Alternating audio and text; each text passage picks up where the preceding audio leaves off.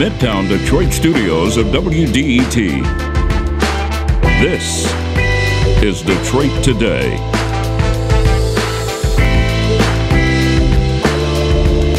Incarceration is a central issue in cities like Detroit, both in terms of who is sent to prison and just as important, what happens when people return from prison to the community. University of Chicago professor Reuben Miller has been researching the ways in which imprisonment alters lives permanently for a really long time. Now he's a MacArthur Genius Award winner and he'll join us discuss his work and his outlook. That's all next on Detroit Today. But first, the news from NPR.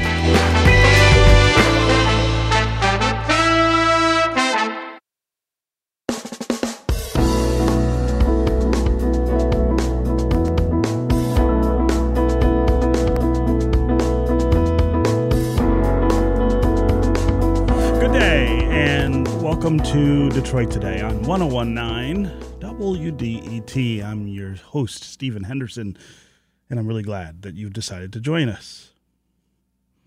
We talk all the time about incarceration and the effect it has on cities like Detroit here on Detroit Today, and we want to talk more about it today. But I really want to start with a point of reference, I'll call it, that I think eludes a lot of people who maybe don't live in the communities that many of us do live in in Detroit. Imagine the idea that someone in your life, maybe a family member or a friend, is suddenly taken away from you and your family and your community, shipped away to a place that it's pretty hard for you to get to, where you're not particularly welcome, and where maybe over many years or even decades, you become really estranged from that person. Maybe you exchange letters, maybe you can squeeze in a few phone calls, but essentially that person is gone from your life. And then imagine that one day that person reappears, gets out of prison, and comes back to the community where you live. How do you start over? How do you re welcome that person to the community? How do you help that person rebuild their lives? This is not some remote fantasy for so many people in the city of Detroit. It is reality for the majority of us here. And that's because this statistic has been true for some time. One of every three African American males in the city of Detroit has been to prison. One in three, a third of the population. And if you think of the connections to that third of the population, that reaches just about everybody. That's somebody's brother, somebody's cousin, somebody's neighbor, somebody's father. A few years ago, University of Chicago professor Reuben Miller documented some of these stories in his book, Halfway Home. And that text was filled with statistics and poetic stanzas about the pain we inflict on people, not just during incarceration, but long after. Miller drew on his time as a volunteer chaplain at Chicago's Cook County Jail and his experiences with the incarceration of his brother to understand the interior lives of people, particularly black men, who've had their lives cratered by the seemingly never ending punishments that exist beyond the walls of prison and jail. He suggests that incarceration continues to exist outside of a prison's four walls. Miller is a sociologist, a criminologist, and social worker at UC, and we had him on our program last year to discuss his book, Halfway Home.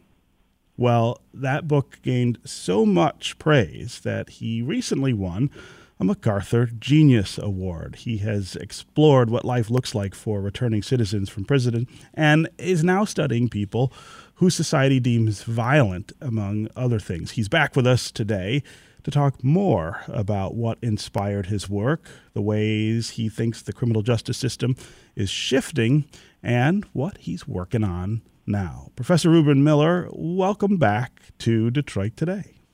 Thanks so much for having me back. It's such a great pleasure to be with you again. Yes, and uh, right up front, I need to say congratulations, congratulations on this MacArthur Award.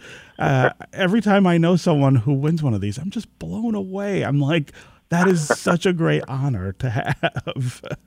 it's it's wild, and I'm grateful, and um, m- mostly I'm grateful because of um, the work and what I think it means for um, the kinds of people that, for example, you've chosen to spotlight. I mean, your your lead in was beautiful as it as it was last year, as it always is when you talk about these kinds of things.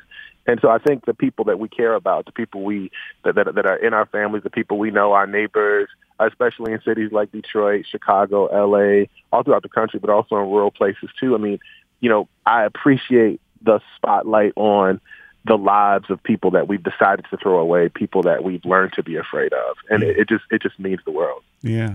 So so I want to start with the idea that I was working with there in the open that for those of us who live in cities like Detroit, those of us who are part of uh, you know the African American or uh, Latino communities or, or, or other marginalized communities in in this country, this is not a, a dry statistical issue, or not just a dry statistical issue. This is about our lives, and it is about okay. the ways in which our communities are shaped and damaged by uh, you know the drive to put uh, to put people in prison. I want to start with you talking about how that connects to you, not just as uh, a, a, researcher who's won a MacArthur, but but but somebody who is part of one of these communities. Absolutely, I appreciate this question so much. I mean, so the the you you laid out the statistics. You know, one in three uh, black folks in Detroit for sure um, will spend some time in a jail or prison. That's also a national statistic that mirrors national trends. Um, we know that you know one in three black Americans um, will spend some time in jail and prison. We know that 60% of black boys who drop out of high school are going to spend time in jail or prison. We know that 30% of boys who, who do graduate, black boys specifically, um, whether they graduate or not, they do graduate are going to spend some time in jail or prison. It's, it's, it's haunting, you know, for, especially for poor black people in this country. And, and, and so, you know, without question, this has deeply impacted my own life. I mean, I grew up poor and black uh, in Chicago after 1972. So specifically, I'm about 40. I'm 46 years old. I was born in 76. I mean, so the, what we might call the mass incarceration generation really begins in about 1966. Mm-hmm. So, so, so, and the reason for that is we're looking at people of working age, and so, so, so dur- during during 1972 specifically, this is the year that we arrest more people, and we do it each year in this country and in every city across this country, just about uh, than we did the year before, and we do that for 27 straight years. And so folks who are working age during this period, after this period, are considered part of the mass incarceration generation. So I'm a part of that generation. This is especially the case if you're born poor and black, as I was. I was born on the south side of Chicago. My grandmother raised us. We were also, um, you know, out of foster care. And so that, you know, it's a part of my story. I'm, I'm, I'm from a group of people who are most likely to be touched by the criminal justice system. And so you know, I started this work as a volunteer chaplain because I was interested in, in doing something, you know, morally and ethically. It was a part of my religious tradition to to to to to, to, to care for the vulnerable, in this case, to care for the prisoner. Um, and so I decided to visit. And when I got there, I started seeing my neighbors. You know, my neighbors would hmm. show up at, at my chapel services uh, folks who I grew up with. When I go home, even if it wasn't my neighbors, I see brothers and sisters who are on the inside at the store. Mm-hmm. You know, so so it'd be people who I grew up with, like neighbors that I knew for many years that would show up at my services. It would be my neighbors uh, when I when I when I came home when I you know I moved away from the neighborhood I grew up in. Uh, and then eventually, I started studying mass incarceration. I went to social work school because I wanted to be a better chaplain. My interest changed and I decided to study it as a sociologist. And, and while I'm doing my work, my brother's arrested and incarcerated.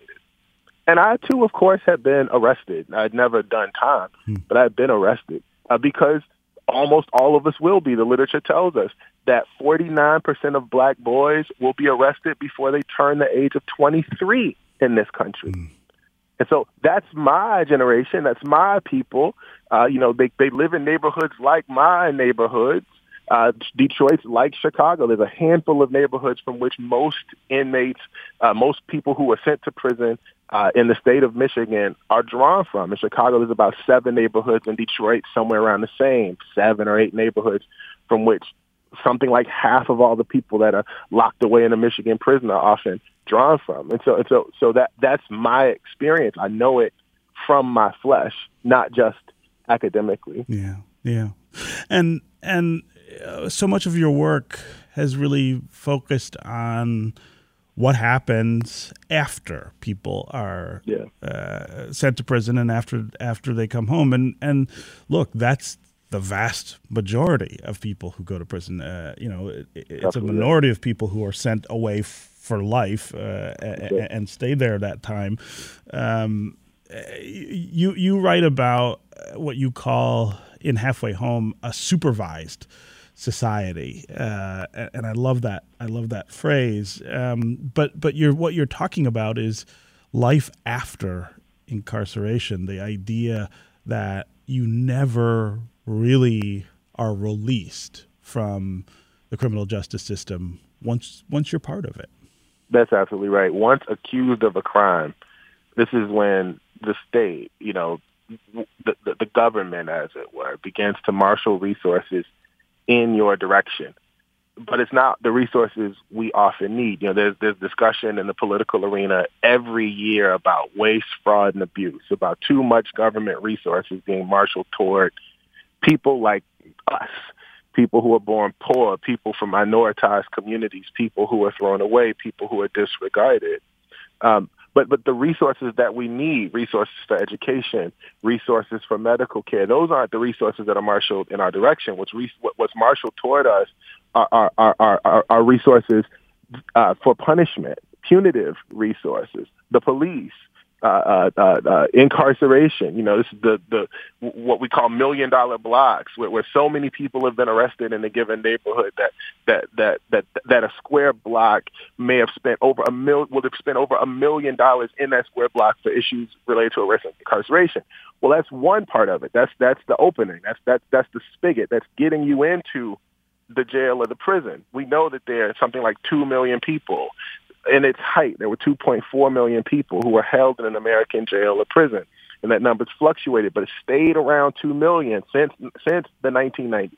Um, but 95% of the folks who were arrested come home. This is the point that you raised earlier. The vast majority of people come home. Most people don't stay in prison forever, mm-hmm. which is good. You know, we want people to come home. Uh, but but it's something to, to, to reckon with. While there are 2 million people who are held in a cage on any given day, are 19 million people who have a felony record, 19 million people who live in community with a felony record. It's 10 times the size of the American jail or prison census, but it's a number we don't pay enough attention to. And what happens when they come home? Well, being marked by the criminal justice system, having that felony record means that there are laws, policies, and administrative sanctions that target them and only them. There's something called the National Inventory of the collateral consequences of a criminal conviction. It was first curated by the American Bar Association. And what they did was they counted across each state the numbers of laws, policies, and sanctions that prevent people with criminal records from accessing employment or participating in civic life, from accessing housing, from spending time with their families, from having licenses, from property rights, just any manner of what we might call full participation in a democratic society, the kinds of things that constrain that. And when they counted across the country, they counted 44,000, well over 44,000 that target people with criminal records. 19,000 laws, policies, and sanctions prevent people with records from getting jobs. Mm. 1,000 prevent them from getting housing. 4,000 prevent their civic participation. So it makes it harder for people with records uh, to to change the law and policy regimes that that we that that, that that most pe- in ways that most people find meaningful. Their civic participation is constrained, whether or not they can sit on a, a jury, which boards they can sit on, of course, whether or not they can vote. Now, you can vote in Michigan, you can vote in Illinois, but there are a handful of states where you can't vote. You know these kinds of things. So this this legal apparatus that targets people with records and only people with records makes it almost impossible for people to make it on their own. So folks are are rendered uh, to a condition where they need the help of others, where they're always being monitored and managed, where one slip up could land them back in the jail or prison, and that is the supervised society uh, that, that that I write about. Yeah. Just to just to keep this local, in the state of Michigan, there are over 600 of these laws, policies, and sanctions. There were 689 when I wrote uh, the book that that that, that preclude people um, with records from, from from moving in the world in ways that most people might find meaningful. This is a part of the supervised society. Yeah, yeah. and and that uh, sort of official uh, treatment of uh, of returning citizens has this incredible, I think, cultural and emotional effect as well on our 100%. communities. If you're somebody who is marked that way, if you're somebody whose whose movement in in in our society is restricted, uh, that has an effect not just on you; it, it affects everybody around you. Families in particular, I feel like, are just uh, turned upside down by by the return of someone from prison, in large part because of some of these these laws. That's such a great point. I mean, I want to bring this home with an example of a person um, who I call Jimmy in the book, and and and tell you just a little bit about him. So I met Jimmy he was getting out of in a place called the Detroit Reentry Center, which was which was on Mound Road. There was mm-hmm. no prison that got converted, you know. This, and so and so, you know, I met Jimmy there, and I followed Jimmy for for for about a couple of years, and I got a chance to meet Jimmy and his mother. And Jimmy was struggling. I mean, Jimmy had an addiction that he was kicking. He was in substance abuse treatment. Jimmy had untreated um, bipolar disorder, stayed in prison for eight years without access to the medical treatment that he needed, but he got that treatment. He was on the right track. He was trying to find work. He was trying to find a job, this kind of thing. And so, uh, uh, but he had no place to stay. He had no place to stay. Is a, a guy who used to sell drugs turned his life around and you know became a real estate developer and let this guy who I call Jimmy, you know, sleep in buildings that he was rehabbing, but he didn't really have a stable unit and his mother, who is lovely, who is just a wonderful woman, you know, kind and cares for um, Jimmy and, and his siblings, would often let him stay with her when he would come home from doing bits, you know, in jail or prison or something like that. And now that he really turned his life around, you know, my presumption was that he would go to live with his mother. And so I hmm. asked him, you know, Jimmy, you know, how's your mom? And, and, you know, did you, did you decide to go stay with her? Because when I had last seen him, he was in these cold, damp houses that were about to be rehabbed. This is no way to live. And it's a Detroit winter at this time. And he told me that he stayed away from his mother. And I asked him why. He said, well, the last time I was there, her landlord started asking questions. Mm. The landlord told the mother that he knew that Jimmy was staying there and that if she continued to let him stay there, that she, he would be forced to evict her. The landlord was going to evict Jimmy's mother because Jimmy was sleeping on the couch. So mm. Jimmy stayed away from the one person who unconditionally loved him and who would help him because if he came around, he knew that she would help him and he knew that the stakes would be that she would be displaced. Now, this is the result of housing policy. This is the thousand laws and policies that prevent people with records from accessing housing. This is the 1988 drug abuse, the Drug Abuse Act of 1988, um, which which required uh, people in public housing to be uh, to to to, to uh, public housing administrators administrators to evict people who had a criminal record. Yep. This is the result of the 1996 State of the Union address uh, from from President Bill Clinton, the so-called um, uh, one strike rule, where he said we need to take the crime fight to housing. so so so what this did was it made it so that a grandmother could be evicted for the crime of letting her grandson sleep on the couch. That that's where we are today. Yeah, yeah. Okay, we're going to take a quick break. And when we come back, we're going to continue this really great conversation with Reuben Miller about uh, incarceration and post incarceration. Also, want to get going with you, the listeners, on the phones and on social. Give us a call. Let us know about your experience with uh, the carceral state here in Detroit or in Michigan. Is there someone in your family who has been in prison and you had to figure out how to help them out when they got home? Uh, what does your community look like as a result of the number of people who are sent away and locked up? 313 577 1019 is the number on the phone. That's 313 577 1019. You can also go to Twitter and hashtag Detroit Today. We'll work you into the conversation. We'll be right back with more Detroit Today.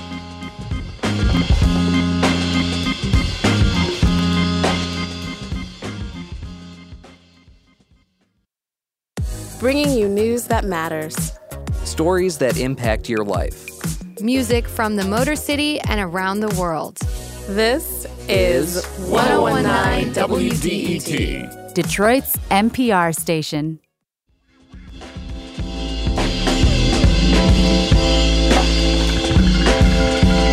This is Detroit Today on 1019 WDET. I'm your host, Stephen Henderson, and I'm really glad you've joined us today. Our guest today is Professor Reuben Miller. He is a sociologist, a criminologist, and social worker at the University of Chicago. He recently won a MacArthur Genius Award. He has been exploring uh, many subjects around the question of incarceration in our country, uh, but in particular has been looking at what life looks like for returning citizens from prison. Uh, we want to hear from you as well during this conversation. 313 577 1019 is the number here on the phones.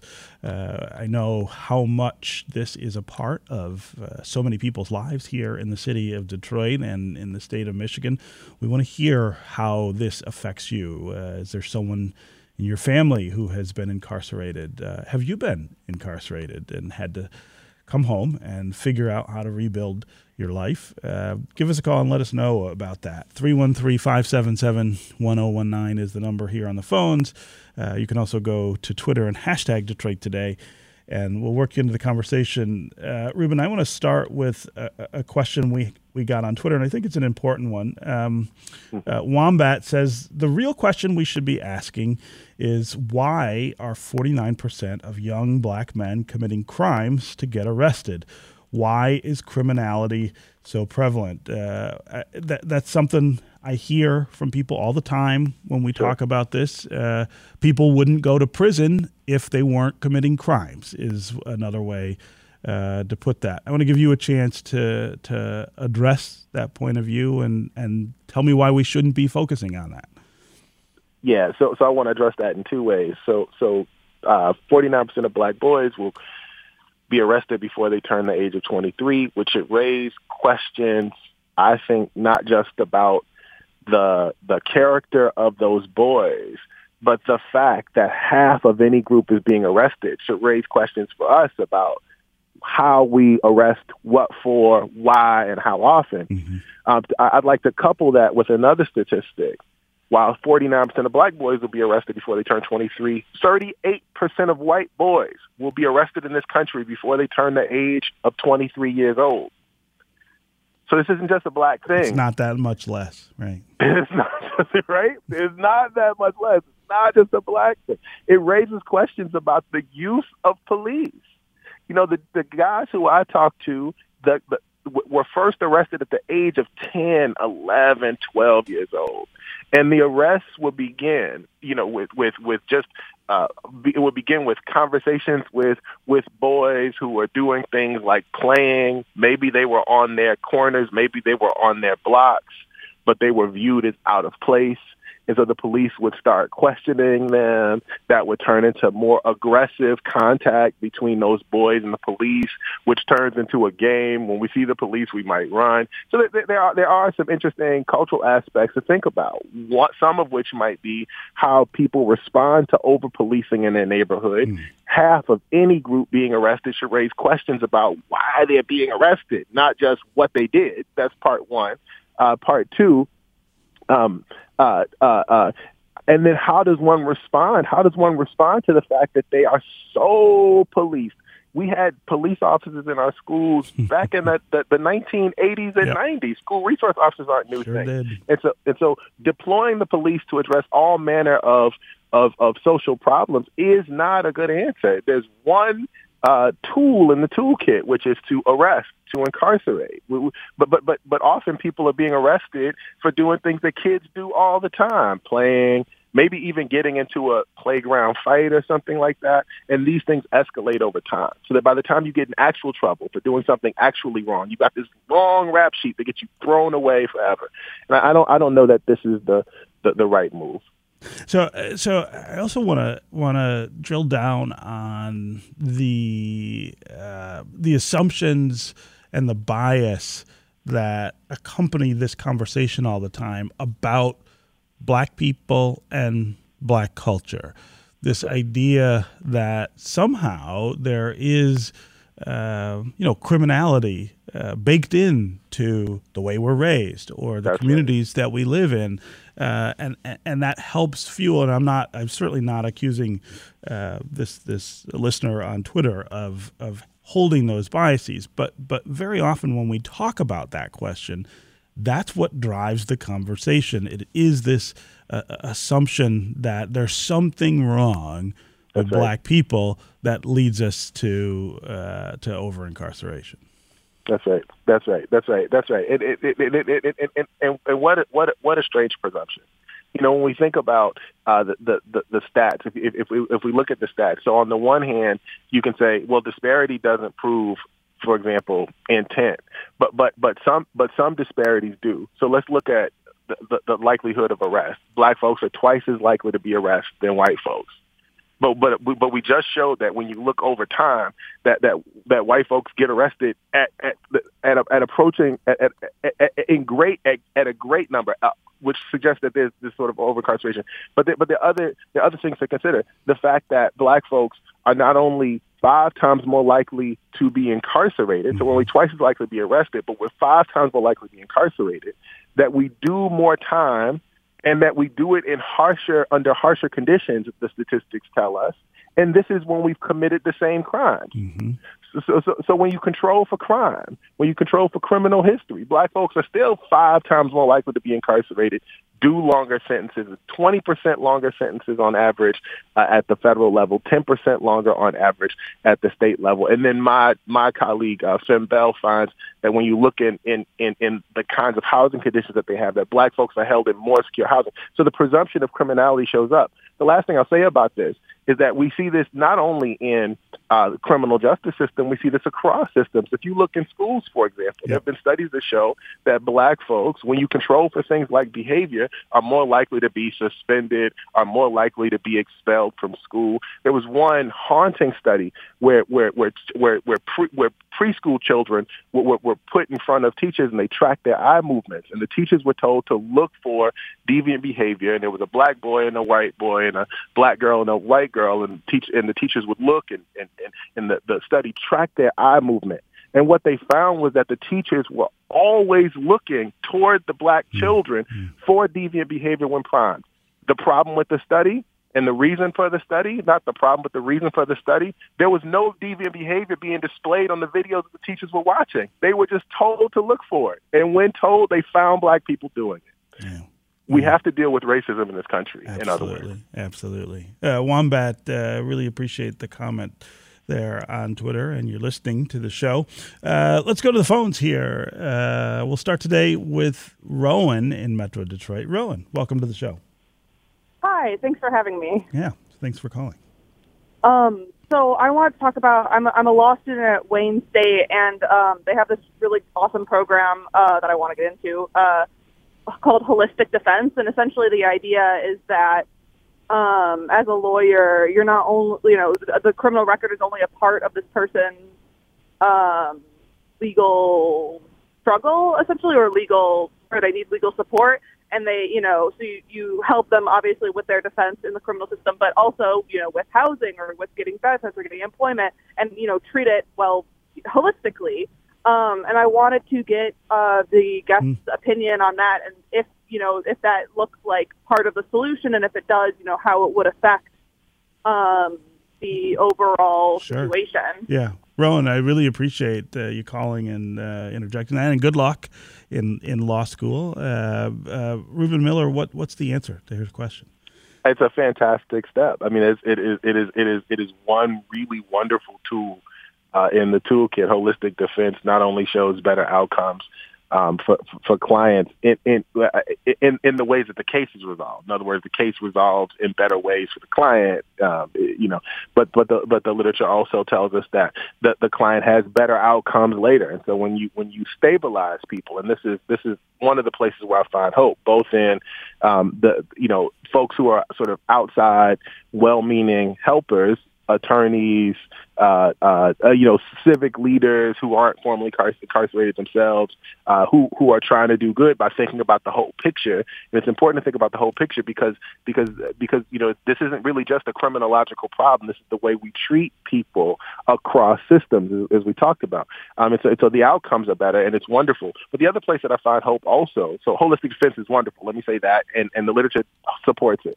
Um, but I also find great hope in formerly incarcerated activists who are pushing for um, not only better legal representation, but but full inclusion in the political economy and culture. We mm-hmm. see this in um, a, a, a, move uh, uh, toward uh, holistic defense and, and, also a kind of community inspired defense. Um, uh, uh, that, that, formerly incarcerated people are, are, leading that comes out of something called uh, sort of the barefoot lawyer movement um, overseas. It's, it, it, it's, it's quite wonderful. Um, and also just the move of formerly incarcerated people in Detroit, organizations like Nation Outside, among others, uh, that, that, that, are working to, for full inclusion of people with criminal records uh, in the political economy and culture and in the leadership of, of, of the cities, towns, and, and, and, and, and, and suburbs uh, where they live. Yeah, yeah. Um, I want to I want to go back to something you said a little earlier, Reuben, that I think uh, dovetails with what Rowan is talking about. You you mentioned that there were 689 laws here in Michigan uh, that restricted the lives of. Uh, people who are coming out of prison when you wrote your book, and that mm-hmm. there are only 600 now, which means that uh, 89 of those laws have gone away in some way. And that and the, this idea of reform, of changing the system, is actually getting a little traction. Um, and, and it is getting, actually, I would say, a fair amount of traction here in Michigan. But I want to have you talk some about changes. Uh, that you see, uh, not just here in mm-hmm. Michigan, but around the country, that that are encouraging about the way that you know people are people are changing the way they think about this. And and Rowan's question reminds me of uh, the other ways in which uh, we're going in a different direction. Yeah, no, it's, it's it's really quite wonderful to see. I mean, to give an example that comes straight out of Michigan, I should also be just a little bit careful. There are fewer than 689 right now, but I'm not sure that they're they're over 600. I'm not sure the, the exact number. Okay. Um, okay. But, but but there but there has but there has been a reduction, um, and and that has been initiated by formerly incarcerated activists leading the way. Um, and, and, and there are a number of, of, of activists across the state of Michigan that are doing wonderful things. You know, the, the, the organization that I'll highlight right now is one called Nation Outside, um, which is which is uh, basically a, a, a, network of formerly incarcerated leaders who are pushing for law and policy change uh, in the different areas of the state that they work in. The reason why I'm highlighting them is because it's kind of a, a collaborative, large organization of organizations. you know, mm-hmm. and so, and so uh, among the things that uh, leaders, uh, formerly incarcerated leaders throughout the state of Michigan have been able to push forward are, are, are, are really um, nation-leading uh, clean slate reforms. And clean slate happens, you know, it's, it's basically um, the, abil- the, the ability to expunge one's record. And what folks have been able to do in Michigan is they've been able to reduce the length of time it takes before one's eligible for an expungement. And, you know, I, I don't want to give too much specifics I'm going to get it wrong, but let's say it was seven years, they've reduced it to something like six or five or four or something like that. Um, and then also expanded the, the kinds of crimes that one has committed that, that allow for that to happen. So, so, so we see, we see that leadership there. Um, we, there's also a realization across the country that we have to reckon with this problem. You know, I think largely because we've come to realize in a deeper way this isn't just a black problem, right? Like it's it's interesting. You know, Donald uh, uh, President Trump when when Trump was president, he said he gave criminal justice reform to the blacks. I remember that it was it was so insulting, right? Like like like that's what he did for the blacks, right? It's criminal justice reform, but but but but but but criminal justice reform isn't for the blacks, right? right? Like what you do to my children, right? Like like you do to your own. So I mentioned that 38 percent of, of of white boys will be arrested. Mm-hmm. 38 percent of the national prison system is is white.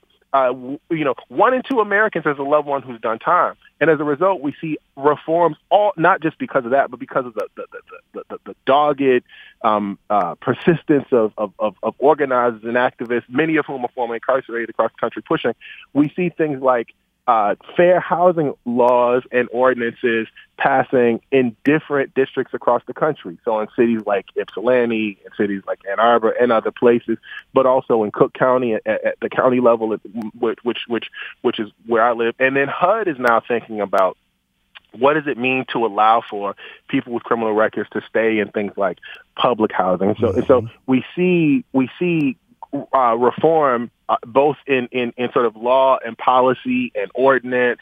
We see it in employment, you know, the employers like American Family Insurance that are trying to think about what does it mean to, and I'm naming them as, as one example, there are many, that they're thinking about what it means to include people uh, with records in, in, in their in, in their uh, employment endeavors. There's a wonderful uh, TED Talk by Naira Jordan uh, that talks about their efforts there. We, we see it all across the country, largely because this is a this is a giant problem. It is an American problem, and we can't we can't have a more just uh, union, you know, a more perfect union if we don't address it. Yeah, yeah.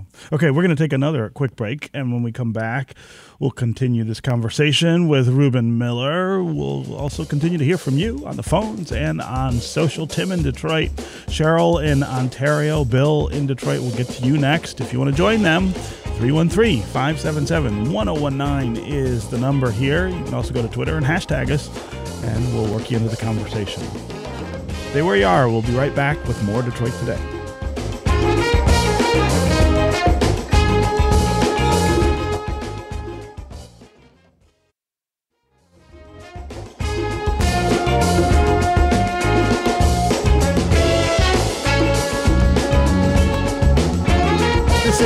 Today on 1019 WDET. I'm Stephen Henderson, and as always, thanks for tuning in. Our guest today is Reuben Miller, sociologist and criminologist and social worker at the University of Chicago. He has been exploring life uh, as it unfolds for people who are incarcerated and come home. Uh, he is a recent recipient of the MacArthur Genius Award as well. We're talking about uh, the effect that incarceration has on so many people uh, here in Detroit and in Michigan and around the country, and uh, how we change uh, the ways that that affects uh, us and our communities. 313 577 1019 is the number here on the phones to join the conversation.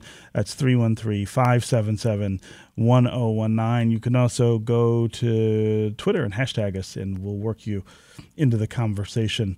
Uh, let's go next to Tim from Detroit. Tim, what's on your mind? Hi. Um, you know, like so much in America, I think this is driven by money. Who, who profits? Who has a vested interest in keeping black people in jail? Mm, great question, Tim. Uh, there is there is always uh, in a capitalist society there is always a profit motive uh, somewhere. Reuben Miller, what's the answer?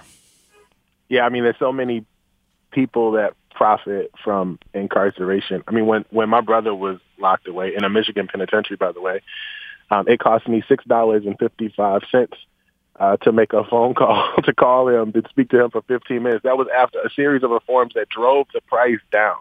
You know, it would cost me up to three dollars to send him an email because another telecommunication service, a different one uh, than the one that handled the phone calls, handled emails. And emails were faster, of course, than snail mail, which had to be, you know, checked, and it took forever to get a note to him.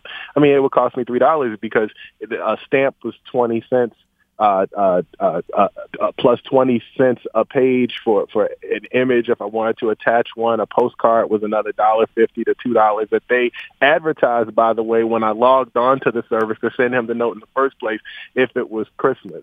By the way, the fees that happen in commissary, everything in the commissary is about twice what it costs in the real world. Boots that you get for thirty dollars at Marshalls, for example, are ninety to one hundred fifty dollars on the inside. You know, so so so there, there, all sorts of ancillary service providers uh, that that benefit from the people who, who provide the food uh, to the people who who you know control these telecommunication services and then, of course, there's state fines and fees. Even though states operate at a deficit, it costs states money uh, to, to, to, to lock away people. Then there are the private prisons, which represent about between seven and nine percent. You know, I, I think it's in any given year of the number of jails and pri- uh, the number of prisons across the country. The place where we see lots of privatization is in immigrant detention. Most of those are those centers are, are privatized. But but we see we see lots of profit. But there's another profit. There's a political profit. The the idea that one might be tough on crime still benefits folks. In Chicago, we're having local elections right now,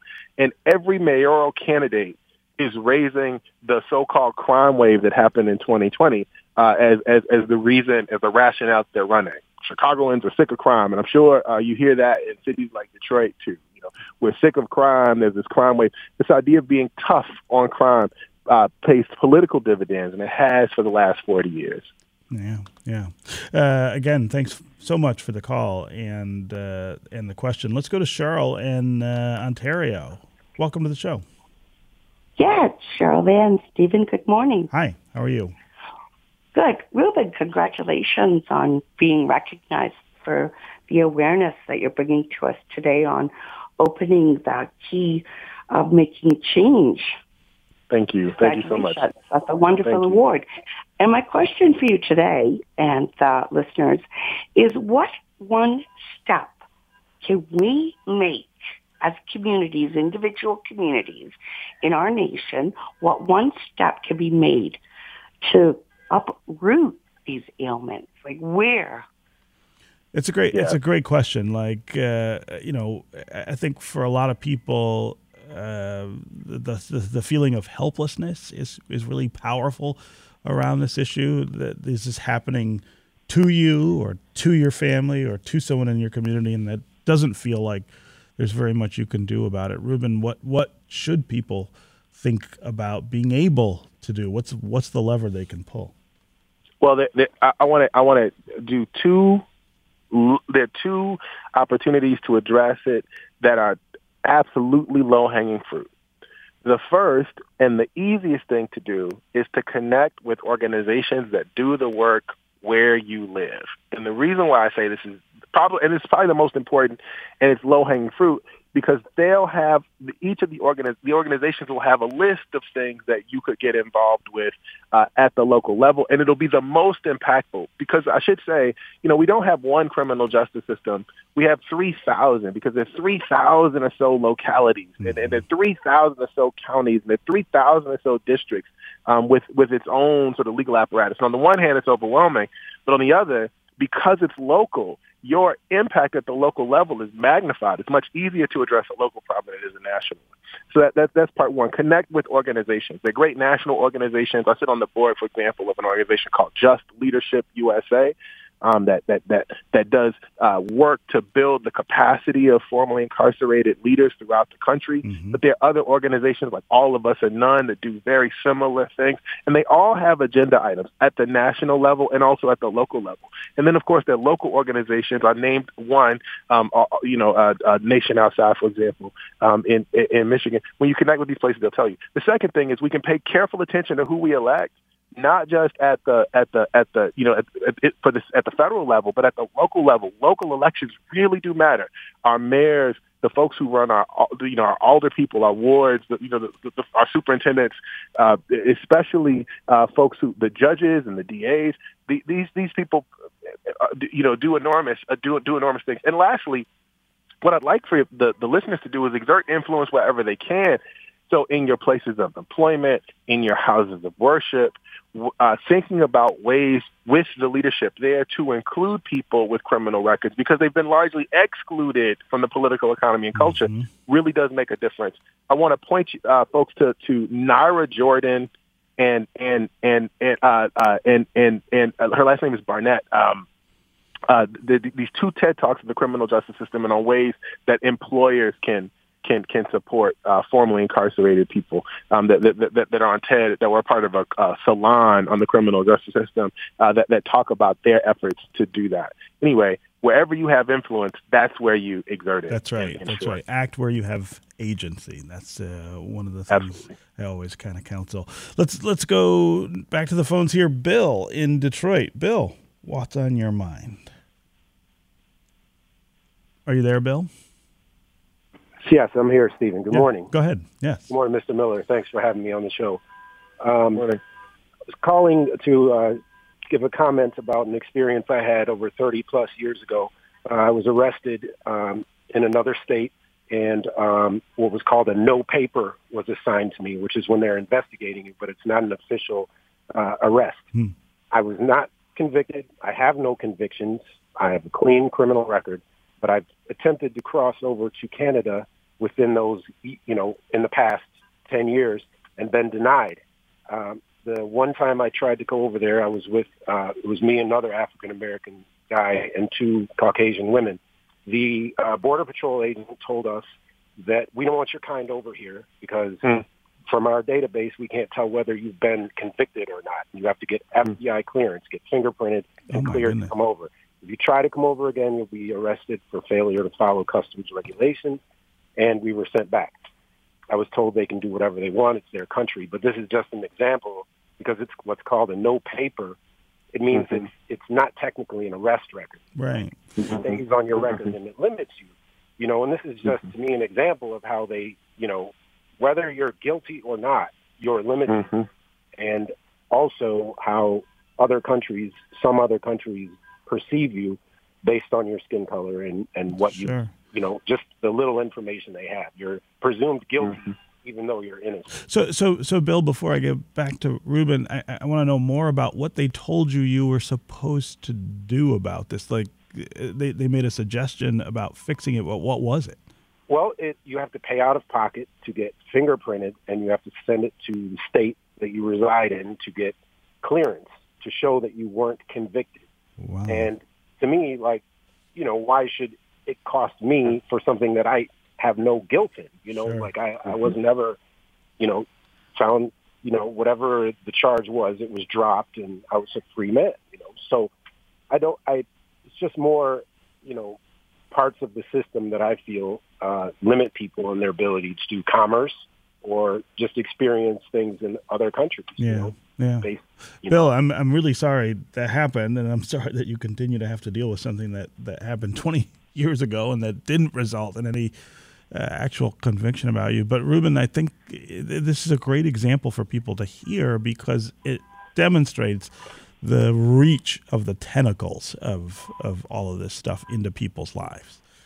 Without question, without I'm so I'm so sorry that that that the caller went through that. It's awful, Bill, and um, yeah, and it, it, it it's awful to hear and also unsurprising because we hear similar experiences for people who, for example, are um, have pretrial status. So let's say you've been arrested, but the case hasn't yet been resolved. Um, this is most people who who go to a jail, even if you bond out, even if you're in a in a in a in a city or county that doesn't have bond. You know, you're you're released pending your court date.